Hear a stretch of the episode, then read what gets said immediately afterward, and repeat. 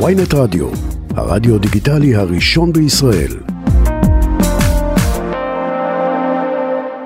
חמץ בבתי חולים. למה, למה בכלל החוק הזה הגיע לעולם? ואולי גם מה המשמעויות של החוק הזה? בוא נדבר עם תני פרנק, מנהל המרכז ליהדות ומדינה במכון הרטמן. שלום לך. אהלן, מה נשמע? בסדר גמור. אתה יכול לספר לנו מניין בא החוק הזה בכלל לעולם, על מה בעצם הייתה, מה היה האירוע מחולל שהוביל אליו?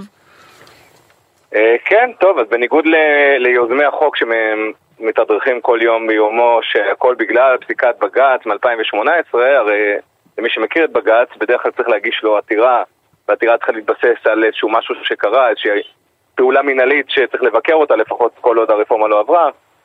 במקרה הזה זה נוהל חדש של הרבנות הראשית מספטמבר אלפיים שבע עשרה, שנוהל בעצם כשרות כללי, כן, הוא לא קשור רק לפסח. אגף הכשרות הארצי של הרבנות הראשית הוציא נוהל, ולקראת פסח גם נוהל מיוחד לקראת פסח, שבו, שבו כתוב במפורש שיש להורות למאבטחים שמבצעים בידוק ביטחוני למנוע הכנסת חמץ לבית החולים. אז התחילו בעצם עתירות להגיע, אחרי שבעצם אנשים נתקלו ביישום הנוהל, והבינו שגם, וצריך להבין, זה לא רק חמץ ממש כמו פיתות או לחם, אלא למה רק נעיד עליך שבישלת בבית והוא לא בקשר באישור הרבנות? רגע, אבל אני כבר עוצר אותך, עתרו בגלל שנתקלו בזה בפועל בכניסה לבית חולים, כלומר לא רק יראו שהרבנות הוציאה איזשהו נוהל? לא, לא, לא, הגיעו, אמנם העותרים היו עותרים ציבוריים, כלומר ארגונים, אבל ארגונים שפנו להם הרבה פניות, שנעשו, הפניות האלה בהתחלה עוברו למשרד הבריאות, משרד הבריאות אז היה תחת השר יעקב ליצמן, החליטו להתעלם לחלוטין מהפניות האלה ולא לטפל בהן. והעותרים נאלצו לגשת לבג"ץ ולבקש ממנו סעד, כמו שמקובל לפחות עד היום. אוקיי, ואז מה קרה? ואז בג"ץ פסק שהרבנות קבעה נוהל שהוא בלתי חוקי, כי בסופו של דבר מאבטחים אמורים לדאוג לשלומם של הנכנסים ולביטחון, ולכן בעצם קבע בג"ץ ברוב של שניים מול אחד, ואני אגיד על זה משהו, גם האחד הזה, ניל הנדל, השופט בדימוס, גם הוא קבע שהנוהל הזה הוא, הוא בחוסר סמכות, הוא רק חשב שצריך לתת עוד זמן לרבנות למצוא פשרות, להן הם לא הסכימו עד אותו רגע, ובג"ץ קבע ברוב שבעצם הנוהל הוא לא חוקי, אי אפשר ליישם אותו, בעצם אין סמכות למנהלי בתי חולים, להורות למאבטחים שאמורים לשמור על החיים, לחטט בתיקי מבקרים, וגם לא להורות להפנות אותם לשילוט כזה או אחר. אה, גם את השילוט אבל הם אסרו? כלומר, אמרו, אתם גם לא יכולים לשים שילוט, אסור להכניס חמץ ל... הם לא אמרו אסור לשים שילוט, הם אמרו, מאבטחים בכניסה לא יכולים להגיד רק תשימו לב שיש פה שלט שאסור לכם להכניס חמץ, כי מאבטחים הם בעלי סמכות. אוקיי. ולכן, בן אדם סביר שלא מכיר את החוק, שזה תשעים ותשעה אחוז מהאנשים, יבוא ויגידו לו, אל תכניס חמץ, אז הוא יבין, הוא יחשוב שזה החוק. כלומר, אבל כן היה מותר לשים שלט, שוב, למאבטחים היה אסור להצביע עליו, אבל מותר, כלומר, גם היום, לפני החוק, מותר לשים שלט שאומר, לא, לא להכניס חמץ לבית החולים. גם היום מותר להכניס, אה, מותר להכניס חמץ, כן? וגם מותר לשים שלט שאסור להכניס חמץ, ויש שלטים כאלה. היו אפילו תיבות חמץ, שבחלק בתי החולים פשוט הונחו לצד הכניסה, ובאופן וולונטרי, אנשים שהחליטו שהם, אוקיי, הם מוכנים לוותר על החמץ שלהם, שמו את זה בצד. אוקיי. אה, העניין הוא שעכשיו, כן. מנהלי בתי החולים יקבלו, לפי החוק החדש שכבר נידון היום במליאה, יקבלו סמכות שלא הייתה להם קודם, כן להורות על בדיקה, לא על בדיקה בתיקים, אבל כן להורות על איסור הכנסת חמץ לבתי החולים, לא על ידי מאבטחים, אבל על ידי כל גורם אחר. מה זה אומר? זה אומר ששוב, מי שלא מכיר, מי שמכיר את החוק יכול להיכנס עם חמץ, טרף או אפילו כשר שאתה הכנת בבית, והוא לא כשר על פי הרבנות, וכנראה לא יכולים לעצור אותך, כי אין שום סנקציה בחוק.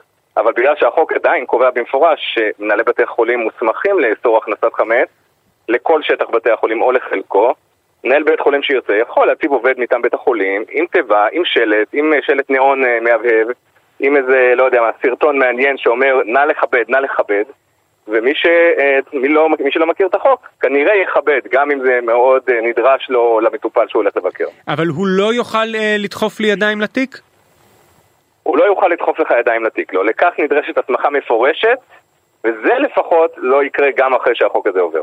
זה לא אבל שאלה פרשנית משפטית לאור הניסוח של הסעיף הספציפי הזה עכשיו? כלומר, זה בטוח אין שום אפשרות שבה בית החולים יוכל להכניס ליד לתיק לפי החוק הקיים?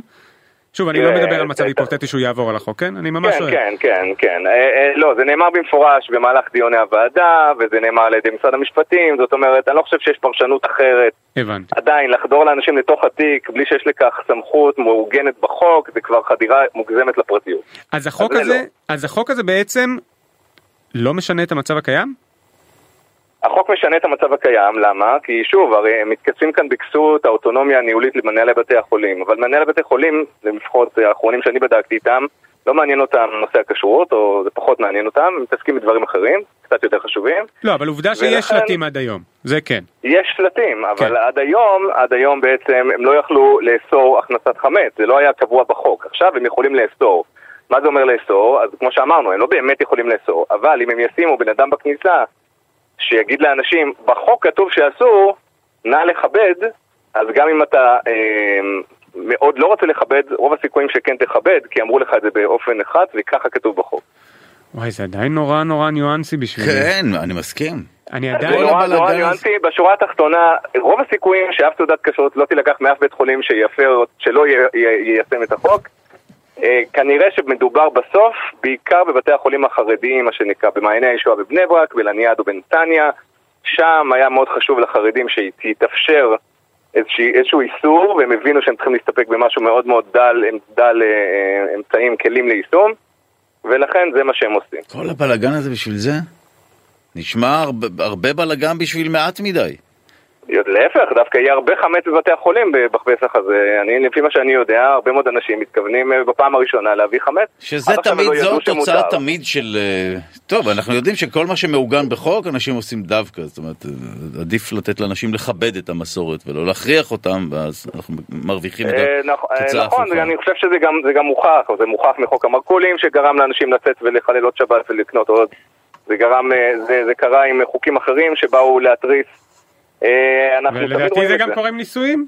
אני חושב שיותר אנשים היו מתחתנים בנישואים אורתודוקסיים אם זה לא היה דרך הרבנות. אני חושב אני חושב שגם יותר מתחתנים וגם יותר דואגים לרישום שלהם. היום יש פשוט עשרות אלפי אנשים שפשוט לא רושמים את עצמם לנישואים, כי הם פשוט לא חייבים לעשות את זה ולא רוצים בגלל הרבנות.